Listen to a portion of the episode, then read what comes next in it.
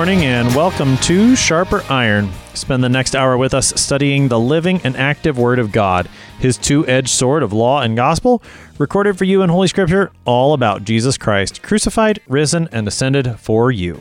Thanks for tuning in this morning here on Worldwide KFUO. Christ for you, anytime, anywhere. I'm your host, Pastor Timothy Appel of Grace Lutheran Church in Smithville, Texas. Sharper Iron is underwritten by the Lutheran Church Extension Fund, where your investments help support the work of the Lutheran Church Missouri Synod. Visit lcef.org for more information. On this Wednesday, May 20th, we are studying Romans chapter 10, verses 5 through 13. Righteousness through the law says, Do this, don't do that, and by these deeds you will live. But the righteousness through faith speaks an entirely different word. The Lord has done what you could not do. Believe in him, and you will not be put to shame. To help us sharpen our faith in Christ as we study God's Word today, we have with us regular guest, the Reverend Dr. Adam Philippek. Pastor Philippek serves at Holy Cross Lutheran Church and Emmanuel Lutheran Church, both in Lidgerwood, North Dakota. Pastor Philippek, welcome back to Sharper Iron. Thanks so much, Pastor Appel, and greetings and welcome to our listeners in the name of our crucified, risen, reigning Lord and Savior Jesus Christ, who was, who is, and who is to come.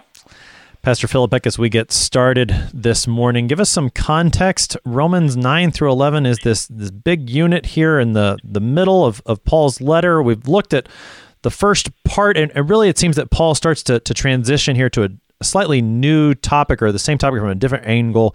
Where have we been? What do we need to know going into today's text?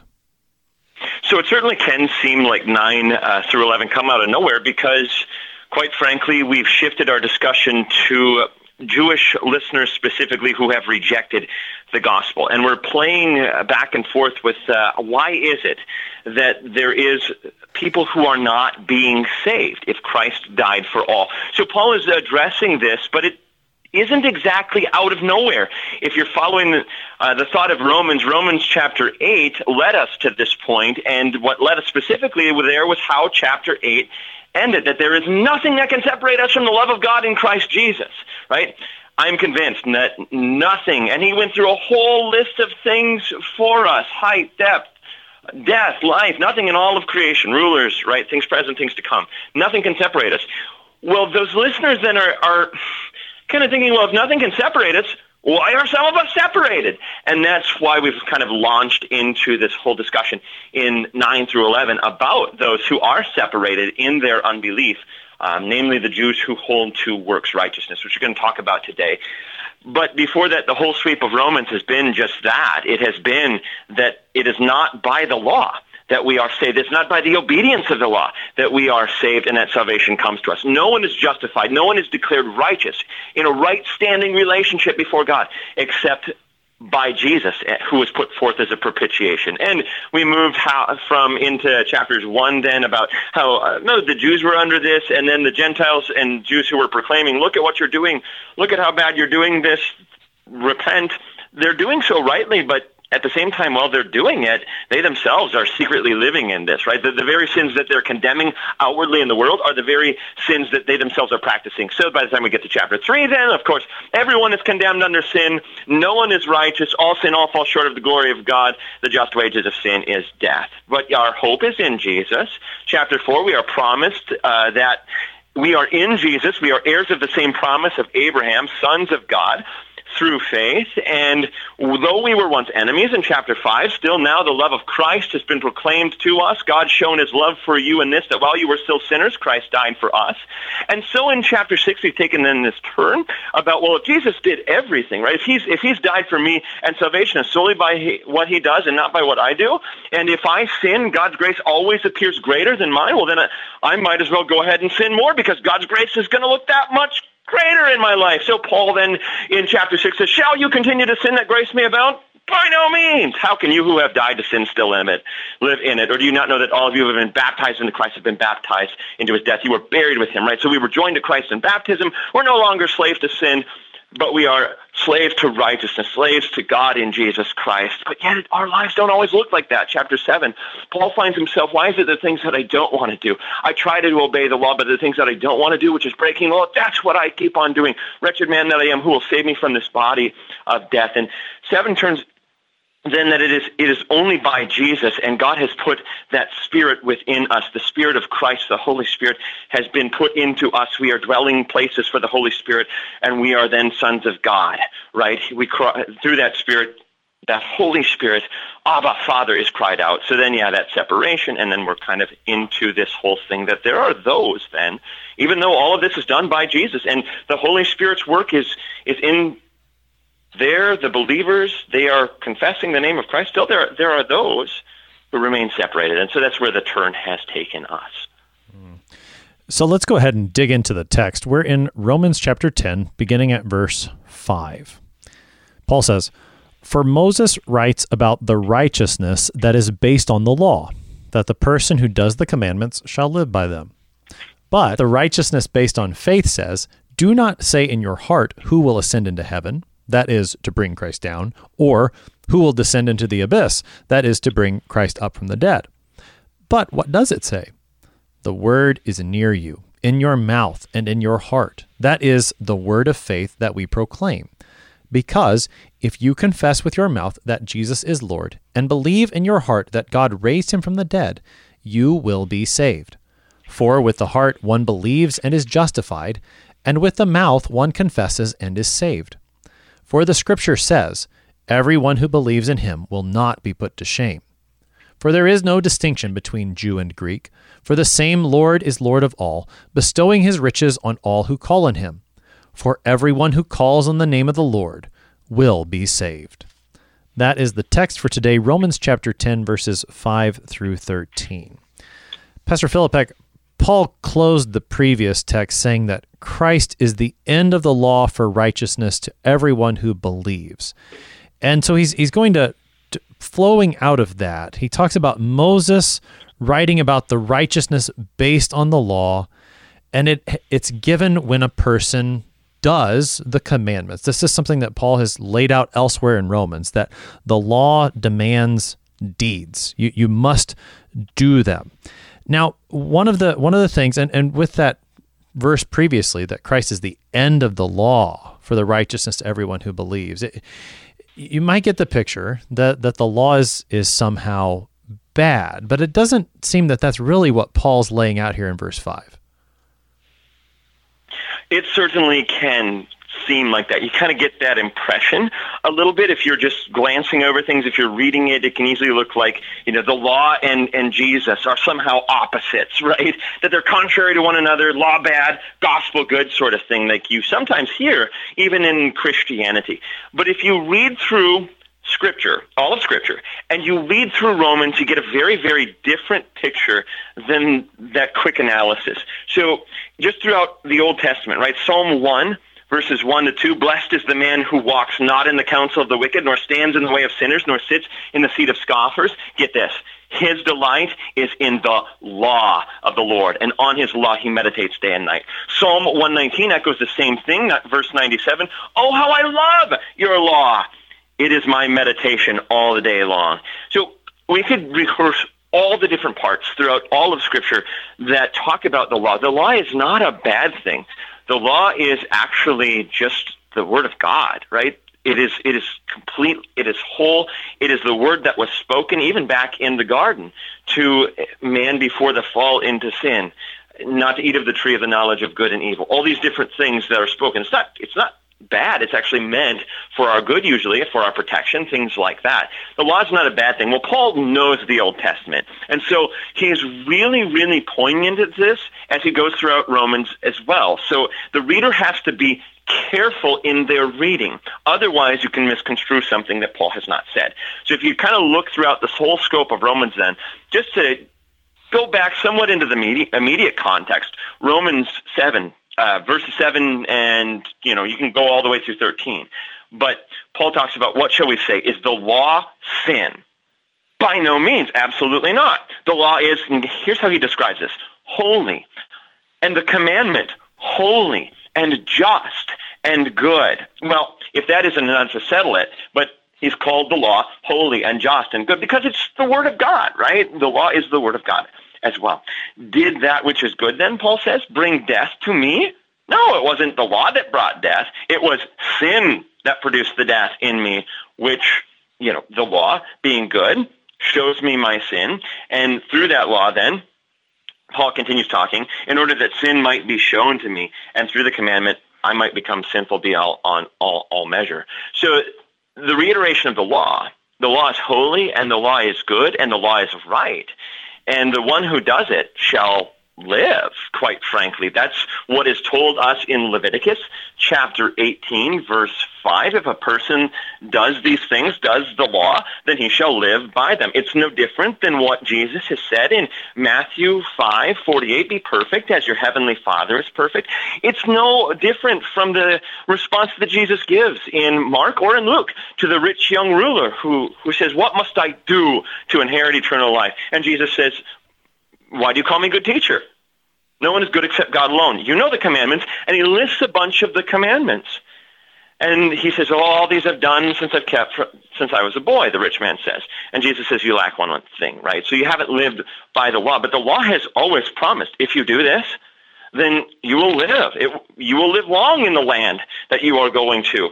Even in our catechism, the older you we get this at the conclusion, but the older translation in the 41 edition talks fourth commandment, honor thy father and mother, and then the promise is attached to that as it was in scripture, that it may be well with thee and thou mayest live long upon the earth, live long in the land, right? So, so life has always been a, a part of that law. That if you do this, if you abide by it perfectly, without fail, then nothing bad will happen to you. You will live. And that's how we were created. From the time that God breathed into our nostrils the breath of life after forming us from the dust of the ground. We were created to live with God forever, to be obedient to God, to follow his ways, to look to him for all good help and support. So the, the, the law is good, it's not bad. The problem comes in, as Paul has talked about, the problem is not the law, but back in Romans 3, to even back it up past 7, is that no one is righteous. No one seeks God. No one understands. All sin, all fall short of the glory of God.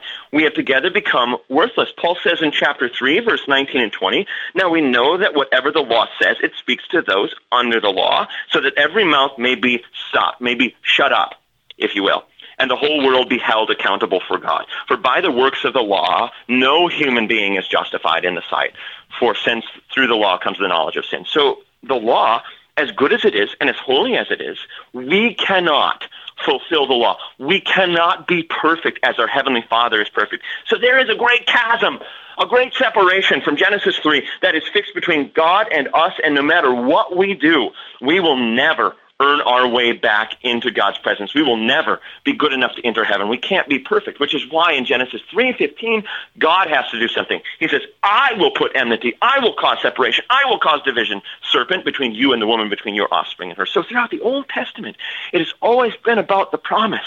And the law is good and it is holy, but when we see the, ourselves in the law, man, we look like have you've ever if you've ever gotten out of the bed in the morning, Pastor Appel, and looked at yourself in the mirror? that's before you've combed your hair, brushed your teeth, any of that stuff. That's how we look, right? Especially, God, even our especially right like now, right? Especially right now during the quarantine. Yeah, I mean, yes, exactly right. we look terrible getting up. So, so the I mean the the point the the point I think that, that you're making here, Pastor Philip is is that the when Paul says here about the the righteousness based on the law says that the person who does the commandments shall live by them, he's not saying that the law is bad, but he's simply laying out yet again this is the this is what the law does. The law can only tell you do this and that's the way that you live. So that that's not a that's not a bad thing. What makes it a bad thing for us is that we're bad. We're evil, we're sinners. So it's it's not again he's he's not condemning the law or saying that the law is the bad guy. Rather, he's, he's saying the law shows that you're the bad guy because you can't do what the law says. And he, he lays that out, I, I think, in verse 5 here, so that he th- can then contrast it with the, the righteousness that's according to faith take us take us into the, what the righteousness according to faith as he starts talking about in verses 6 and following take us into what the righteousness of faith says yeah so the righteousness of faith says something different in essence um, the righteousness of faith he uses sort of as a personification. Here's what the righteousness of faith then actually says. And he gives two statements. Um, righteousness based on faith says, Do not say in your heart, Who will ascend into heaven? For that is to bring Christ down, or who will descend into the abyss, into the realm of the dead? For that is to bring Christ up from the dead. So both these statements are reeling kind of contrasting and correlating one very important thing the work of man, right? The work of man in the midst of being in a right relationship and justified before God's presence, right? And so he uses two different words, but they have the same, even though they seem to be opposite, ascend and descend, they've got the same focus of, of work of man. And the Greek does this beautifully. It, it shows us this. Um, both those words, ascend and descend in the Greek, ascend is anabasetai, uh, and it's actually kind of funny because we don't necessarily do this in English, but in the Greek, it, it has a middle voice to it. It has a, has a reflection in it of ourselves. So, with that in mind, you might actually translate verse 6 like this Do not say in your heart, Who will ascend for themselves into heaven? Right? Look, look at that emphasis wholeheartedly on an individual's person's work. I've got to do something to access God. And the same thought carries through in the word descent. Same base word, basetai, only this one's kata basetai, which again reflects of middle. You might translate it, who will descend for themselves into the abyss. And again, notice the emphasis is on a person's work. I mean, this is exactly where the law gets us. The law says do. And so, by the fabric of our being, we yes know that we should do. The problem is that we that we don't do the things that we should be doing and want to do, as Saint Paul says. And so, the world, the religion of man, the works righteousness, often manifests itself in three sort of different ways. When you when you talk about to just people in general about how if you're having a conversation about heaven and they believe there's such thing as heaven, right? Um, which there is, according to the, the Word of God, but they may, may not believe that. But to the ones who do, when you have a conversation about, you know, how are you certain you're going to get into heaven, or how do you know that you're close to God, or how do you how do you know that you that God is pleased with you? It usually has three different aspects, but all wholeheartedly rely on the work of man. The first one is works. I, I've done good. I've tried hard. I followed this. I've worked hard here in this area, right? So by works, I've, I've kind of climbed that ladder to God. Uh, I, I've ascended up to God. Or it could be by feelings. I see sometimes get this in uh, modern worship wars and talk, talking about uh, what you have and, and did you get out of worship and oh I, I, I feel so close to God. I, I or the spirituality thing. I go in nature so that I can feel close to God notice the emphasis on inwardness, self, and feelings. It, it's all internal, right? Or it may be even the third way, by intellect, because I know, because I'm smart enough, because I've studied this, because all of these different things. But works and intellect and you know feelings tend to be the, the three different ladders that we try to ascend uh, or basetai toward God. And quite frankly, uh, Paul says the righteousness that is of faith says none of those things. It doesn't look at itself. It doesn't say, How can I do this? Because it knows that it is by nature sinful and unclean. It knows that it is as good as dead and that it cannot, a dead person cannot rise to life in and of themselves. It can, they cannot ascend to God. So the righteousness of faith doesn't say anything of that, like that. Mm-hmm. And then he turns, What does it say? The word is near you, in your mouth and in your heart. Uh, let me pause there for a minute in case you want to comment on anything before I get to uh, nine and ten there. Yeah, let's. I mean, let let's spend a little bit of time reflecting on these on these ways that man thinks he can access or ascend to God. I think you, you mentioned three. The the matter of works that we think this is a way that we can earn our standing before God. The matter of our feelings that somehow we can feel ourself our way to God or the intellect that we can we can think our our way to God.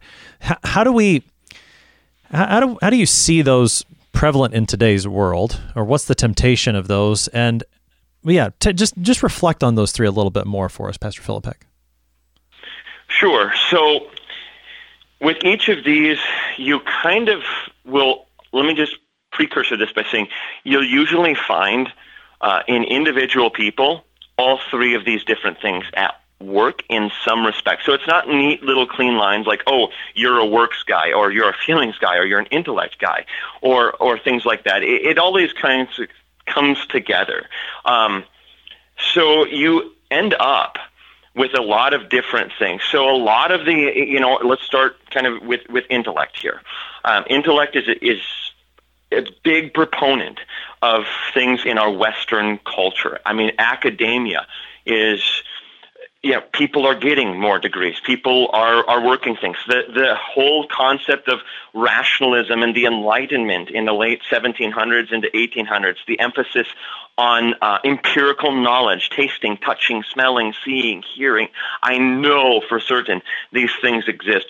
So the temptation is always that I can trust what I know and what I can ascertain by my senses. Um, I can think better than any one of these things. You know, we, we often think that if, if people would just stop talking for five minutes and let us talk, then this world, then our homes, then our society would be a, would be a much, much better place. So we have a lot of emphasis. And none, none of the intellect itself, like, like thinking is not a bad thing. Science is not a bad thing.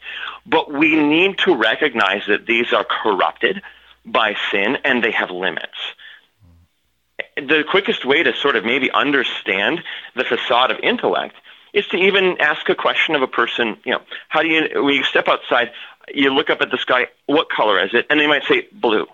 And you say, how do you know what blue is? And they might say, because I can see it. Yeah, but here's the thing knowledge doesn't only come that way, right? Somebody has to tell you what the color blue is. You have to have a worldview. You have to have an understanding by which to interpret that. So knowledge is often imparted to you, and it might be right imparted wrongly, or there might be corruption, or you might have all these things. It's just kind of man is the ultimate there. In terms of feelings, we often see things um, like I gave the example of going out into. Um, well, I'll just say it like this Star Wars is big on this one, right? Um, the feeling, the force, let it flow through you, things like that, the energy that flows through you.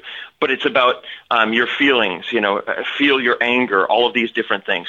Well, you hear people talk about how they, they go out into nature uh, to feel closer to God, or they've worshipped, and man, with all of the different the different emotions that they felt, they just felt so close to God.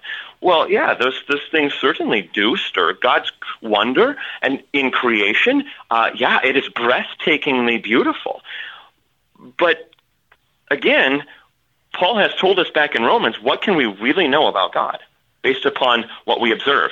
Uh, maybe that he that there is a higher being, but we can't actually know who God is. We're too sinful for that. And works works is our normal habit, right? Um, if we just try hard enough, we can do anything we put our mind to, right? I mean, this is this is the way of the world. And I can go in more in depth in that, but I have a feeling you want to maybe jump in and comment a little too. Well, I, I think I think you're right on with all of them, and, and the the feelings one in particular. I, I, don't know. I, maybe I'm not. I'm not the best observer of the world, perhaps, but it, it does seem that the feelings one is, is very prevalent these days, where feelings has taken the top spot among these three right now. And again, they, they do they interact. They, it's hard to to draw lines between them. But how often do we do we declare something real because it it feels right to us? I, I feel this, therefore it is true. Therefore it is it is right. right. And and when we when we do that with God, I mean that's that's what you're what you're talking about. And and you you see it all around. It it infiltrates the I mean, this is a great temptation for us as Christians to to base our faith on our feelings. That that I think that I'm close to God right now. That's uh, you use that language, you hear that language, because I feel close to God right now. And I, I think the the problem with all of them, and perhaps you can comment on this briefly. We've got just about two minutes before the break. The problem with okay. all of this is that it they they internalize. It, as you were saying, it's about what we do from the inside out rather than, and I think we'll pick this up on the other side, what God does to us from the outside in. Absolutely, that's that's the heart of this distinction. Even with feelings, uh, Pastor Appel, you know, just to show you how fickle feelings are, I can stick my foot out, you can walk by, and I can trip you. How do you feel about me? and if I say to you, "I'm glad I did it, I meant to do it," how do you feel? Now, What if I say to you, I, I am so sorry. Please forgive me. I did not want to hurt you. How do you feel? Notice how feelings change. Feelings are fickle. They're not a barometer exactly for anything uh, for com- absolute truth or things like that. You can't rely on what's inside. You have to recognize that this creation is corrupted by sin. So you can't look in yourself because when you look in yourself, there is no hope. If everything depends upon you, then how actually dependable are you? Do you always say and do what you say you're going to do? Hmm. And so the righteousness based on faith does not say this, does not point us inside of ourselves, either to ascend for ourselves to God or to descend and bring Him up for ourselves. Rather, the word of faith is going to point us outside of ourselves to something else, not what comes from within, but what comes from without. And we will pick that up on the other side of the break. You are listening to Sharper Iron here on Worldwide KFUO. Going to take a short break, but we'll be right back. Please stick around.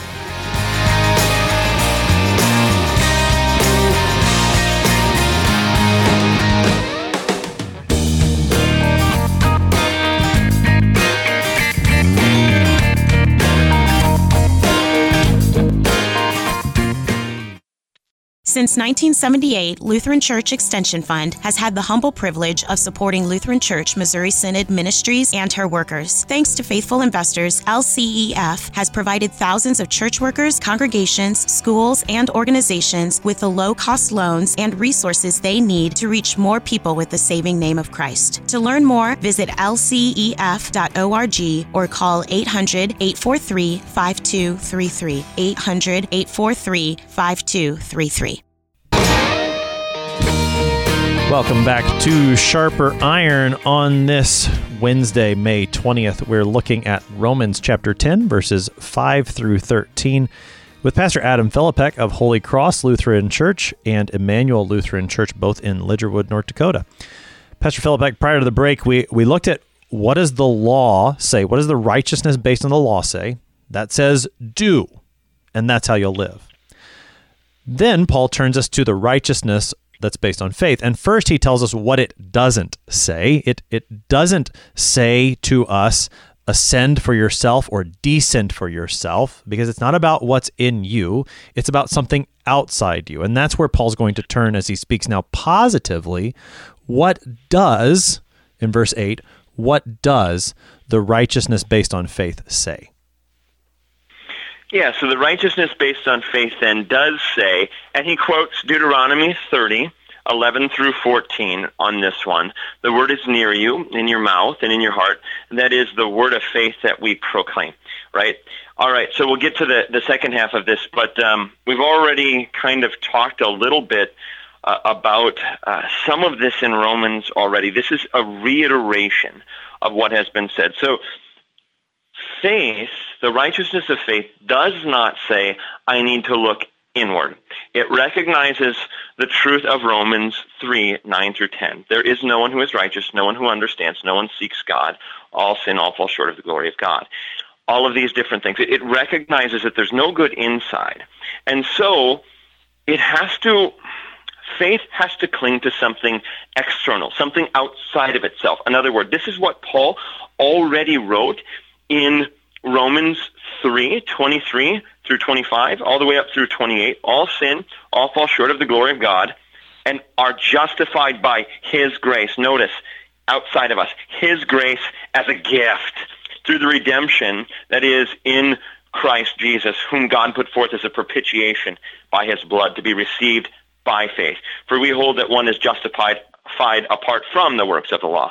So He's already given us this in Romans 3 that, that the only way anybody, Jews and Gentiles, the only way that anybody is getting into heaven is solely by Jesus Christ and Him alone. By the blood of Jesus, God has put forth as a propitiation His only begotten Son, Jesus. That blood, that sacrifice, that atonement, that paying for our sins. The wages of sin is death. So Jesus dies, that the free gift of God might be for you eternal life in him. So this is the substance of faith. If faith doesn't look inward, it clings ever only to Jesus. And I like this word here, and I think we need to be a little bit careful here. And this is why I, I do bring up the Greek, because the word is near you. If you're a John guy, that, you know, if you love the Gospel of John, then you hear the word word and you think, oh, logos, logos, right? Oh, the word is, is Jesus. But I want to be careful here because John, uh, Paul does not use the John logos here for word. He uses um, the the the Greek word rhema, which would mean utterance or, or the things themselves that are said.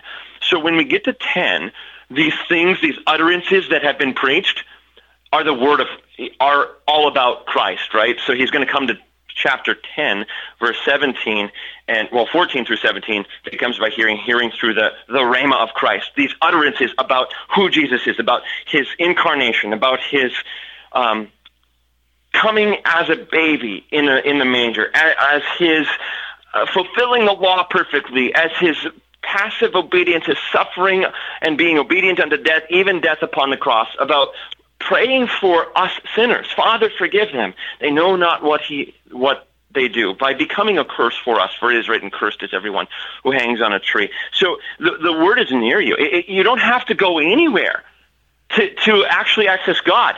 Open up your ears and listen to what is being said. It is as near as the word in your ears. That's how close Christ is to you. That's how close you are to God. The word is near you, and not just near you, but you might say it this way in you on in your now this is a thought that he has carried over right? It's in your mouth and on your, on your lips in your heart sort of thing right?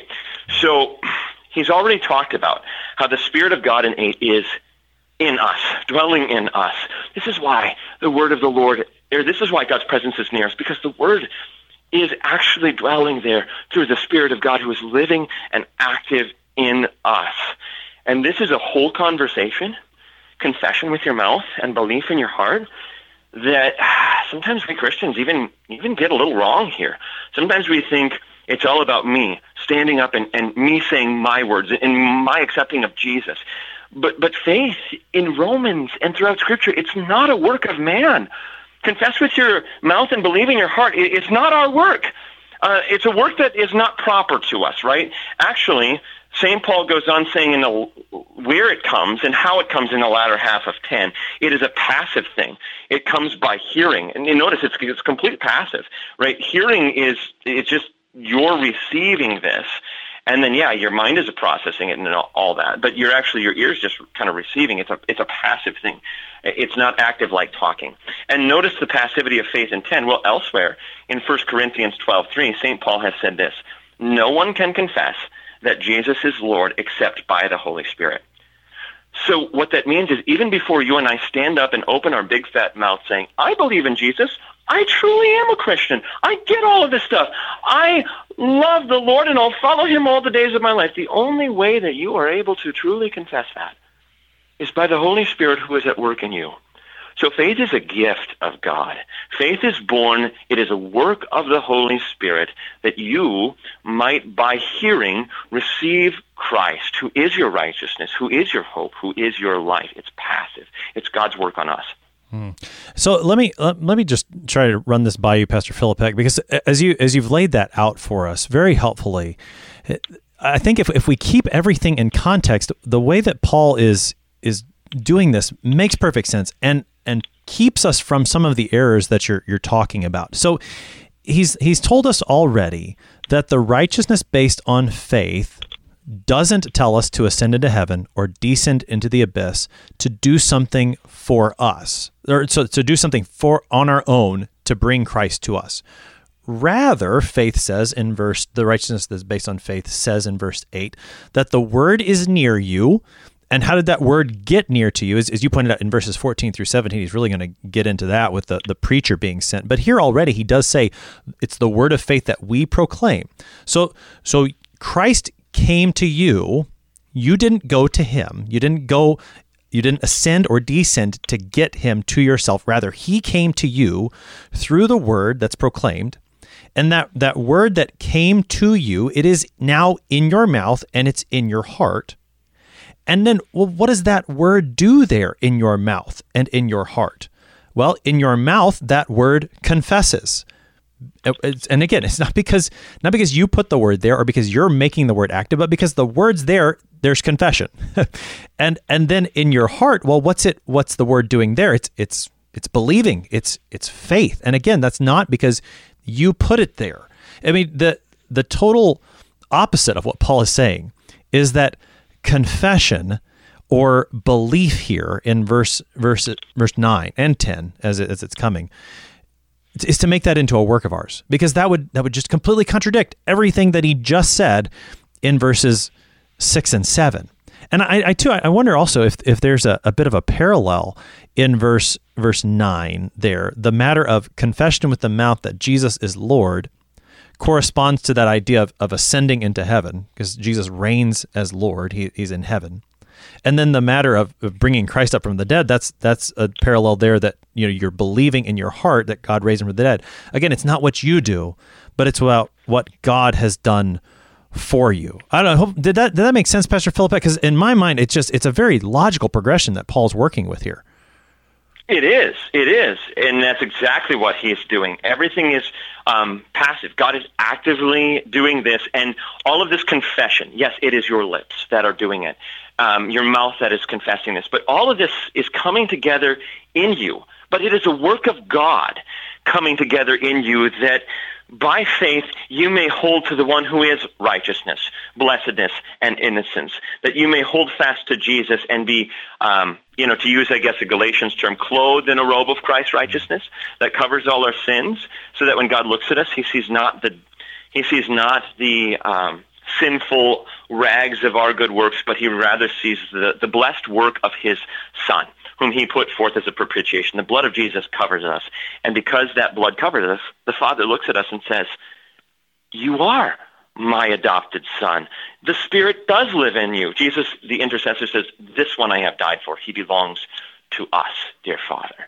And so this is all coming together in the person, but this is the work of God in us and on us. And it is marvelous in our eyes because, man, oh man, if everything depended upon me, to go back to what I said earlier, then, then where is the hope and certainty of that? Mm-hmm. Have I always been on time? I said I'm going to arrive here. Or have I ever been late a little bit? Have I always done what I've said I'm going to do? See, the conscience, man, it, ha- it never has rest. If everything depends upon me, then I must wonder, where am I going to be? What is my standing before God? have I really done enough? Have I really felt truly? Are my thoughts accurate and pure as they should be? But if everything rests on Jesus, then he has said, It is finished tetelestai. I have done all the work of the law for you. I have brought it to completion. Um, teleos, the end of, of uh, 4 into verse 5 of Romans chapter 10. I have done it all, and all that I have done has been for you. Mm-hmm. Right. So, I mean, the the danger, I, I guess, in, in verses nine and ten is to to hear the if you confess and and if you believe then right i mean that that's that's the danger is to make confession or faith into works that we do rather than as you said works that god does in us on us for us so that that this is all his accomplishment. So with with that pastor philip take us then into to verse 11 paul i mean paul it's amazing how much paul draws from the old testament throughout this throughout the letter to the Romans, particularly this section in verses 9 through 11. Take us into what he, he brings up. I think we've, we've heard this before in verse 11, the quote that he offers for us there. You have. You've heard it back in uh, chapter 9, verse 33, and it was the whole quotation that really launched into this discussion of why is it then that there are some who are not going to end up in heaven, some who do not believe. And he has gone through, is it because, in chapter 9, is it because of God? Or because somehow he, he, his word is unjust. And he's absolutely said, no, no, God is, is um, just and his word is faithful and true. Why is it? Well, it's because of Israel and their unbelief. And Jesus says the same thing, right, in, in Matthew, Oh, Jerusalem, Jerusalem, how I've longed to, to gather you as a hen gathers her chicks under her wings. But notice the emphasis, you have not been willing. So in chapter 9, we've dwelt on um, Israel's unbelief, the latter half of this. And this quotation was a scathing condemnation and indictment of Israel who refused to believe in Jesus, but actually pursued a righteousness of works. They thought they could actually please God by what they do, by trying hard, and they thought they were living a God pleasing life. Well, they, they are not perfect, as their heavenly Father is perfect. So this was used, this first half, behold, I am laying a, a, in Zion a stone, a stumbling, a rock of offense well, yeah, this is a quotation of Isaiah 8 and Isaiah 28, but this is exactly what has happened. Jesus has become a stumbling block, a stone of offense. And so they refuse to believe in this Jesus. They refuse to accept his works as theirs. They refuse to receive them rather and and anything like that they they they have hardened their hearts which goes back to romans chapter 1 um, they will not listen they refuse and so uh, Uh, what has been said already has been said against them that this Jesus has become a stumbling block and a rock of offense, and it's because they refuse to believe that they are condemned. But here in 11, here in 11, he is using the latter half of that Isaiah 28, verse 16 quotation as not a scathing indictment, but rather as a confirmation of believers. St. Paul is using this the second half of that whoever believes in him will not be put to shame. He's using that to say something along these lines. That you who believe, you who trust in Jesus, you who cling to Jesus by faith in him, you who hold fast to Jesus, you will have everything that Jesus has promised you. You ha- will have, and you do have, forgiveness and eternal life with the Father. It will be completely and utterly fulfilled. And the groanings in chapter 8, the sighing that, oh, how much longer, all of these groanings with which the Spirit gives utterance, it will be fulfilled, and the day of resurrection will be at hand, and your Lord will come to you, and you will dwell with him face to face, which also says a lot about ascending and descending, because we don't ascend do you notice how Scripture speaks of it? God comes down, mm. right? God comes down to us. He descends to us. He incarnates. He tabernacles. He dwells among us. He will return so that, and John says, to take us to be with him so that where he is, there we may be also. So this is used, actually, the second half is now masterfully used, having said, well, here's the first half. He said, but, but you will not be put to shame. You who hold fast to him and trust in him for forgiveness, life, and salvation. You the believers who are clothed with Jesus' blood, you will not be put to shame. He will give you what he has promised. Hmm. And and then Paul, as he he starts to wrap this section up, then he he comes back to his his theme that you've seen here throughout Romans. Well, it's it's in it's throughout the book of Romans. It's not just in nine nine through eleven.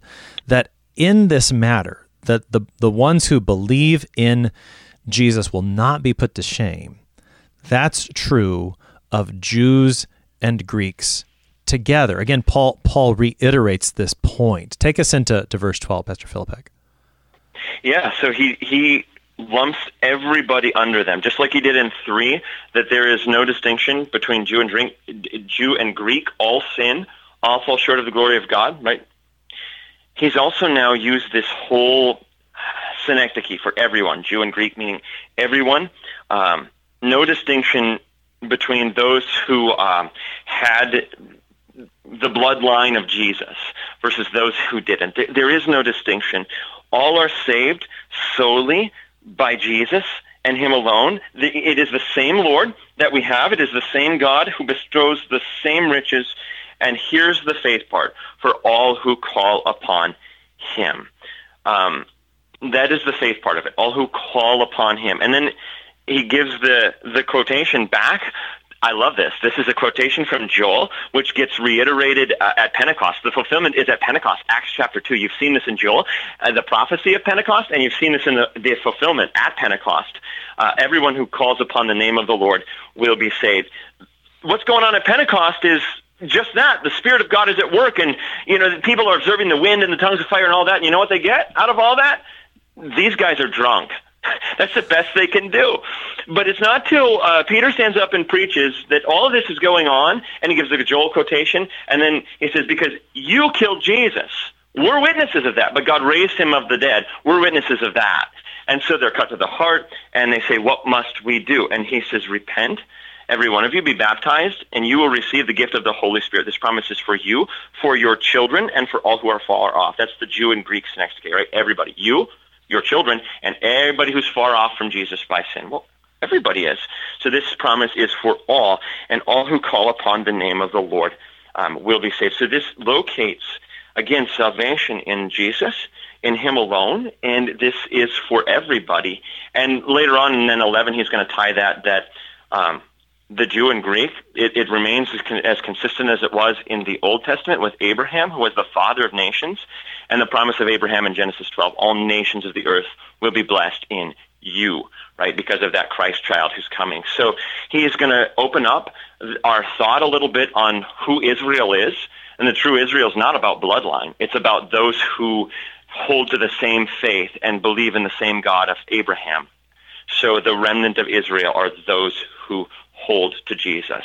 And just as they did in in the holding to the one of the promise to come, so we hold to the promise of the one who has come. And in this we have the same Lord, the same God and Father of us all, the same one who justifies freely by his own blood. Hmm. And and the I mean when he brings up that there is no distinction between the Jew and the Greek, the same Lord, Lord of all, this one Lord of both Jew and Greek, he bestows his riches on all who call on him. The the matter of of inheritance was important in chapter 8 that absolutely. That, and and so now what is it that both Jew and Greek receive? They both receive the riches of this one who has won. I mean this that's a that's an astounding thing that those who were not a part of the bloodline hadn't had these promises spoken to them as the people of Israel had. Now they receive the same riches in Christ. That that's amazing. Absolutely profound. Every tribe, every nation, every language. This is for all people. Uh, this is the even the echo of Revelation. Who are these coming out of the great tribulation? Right? Every nation, every tribe, every language. These are the ones who have washed their robes and made them white in the blood of the Lamb. They are before Him day and night, right? And he who who shelter he will shelter them with their presence. He will be their God. He will wipe every tear from their eyes. So this is this is that blessed hope of the nations. Uh, in Advent, we call him the Savior of the nations. We look for his his coming, but he, it's truly only through this promised Messiah that God has mercy on anyone. And some sometimes here, and he's addressed this in nine, ten, and eleven. Sometimes we get this this weird thing that that you know um, why doesn't God save everybody? Jesus died for all people. Um, why doesn't God save everyone? Well, He's answered that, right? There's unbelief there. But uh, perhaps maybe the more profound question, in, in light of all of that we've been talking about, is a little bit of a reversal of that question, Pastor Appel. And it's just this. I am struck by why does God save anyone?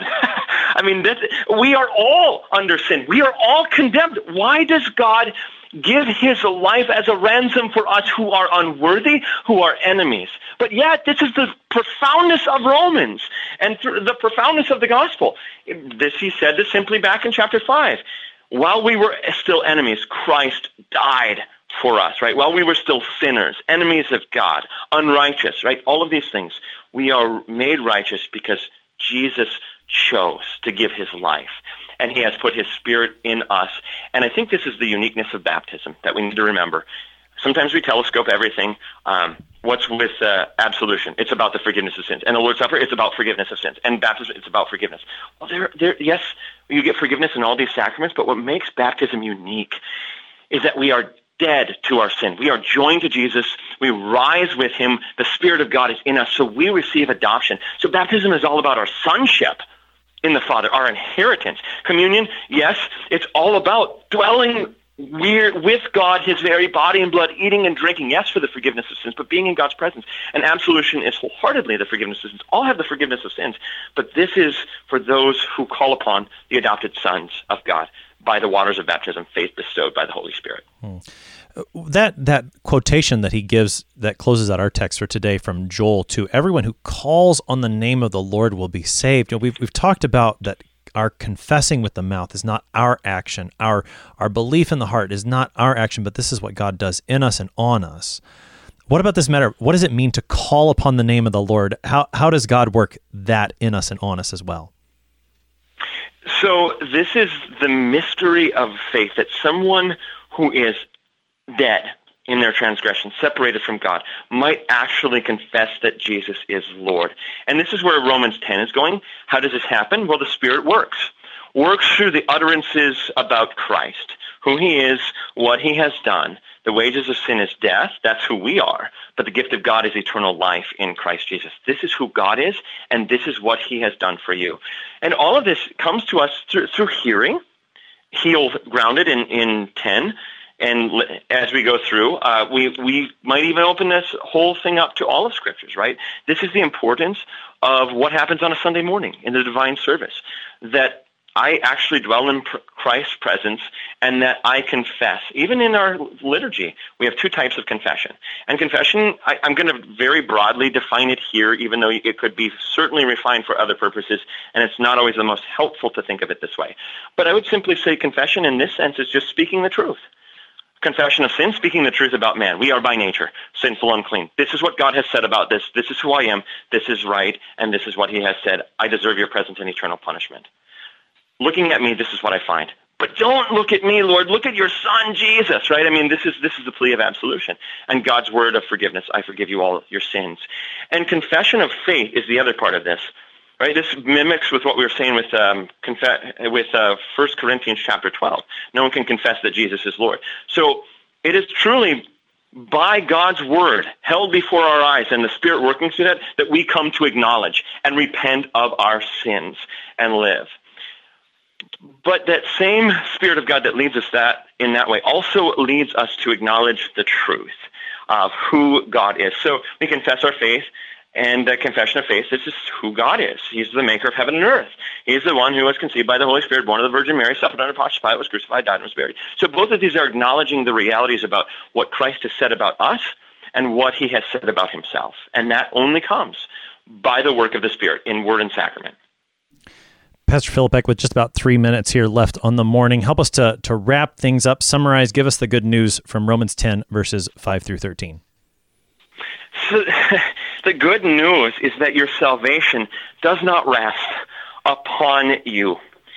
It is not found in you by how hard you try, by how much you feel, or by what you exactly um, think, like how hard you think and how uh, your intellectual capacity and ability.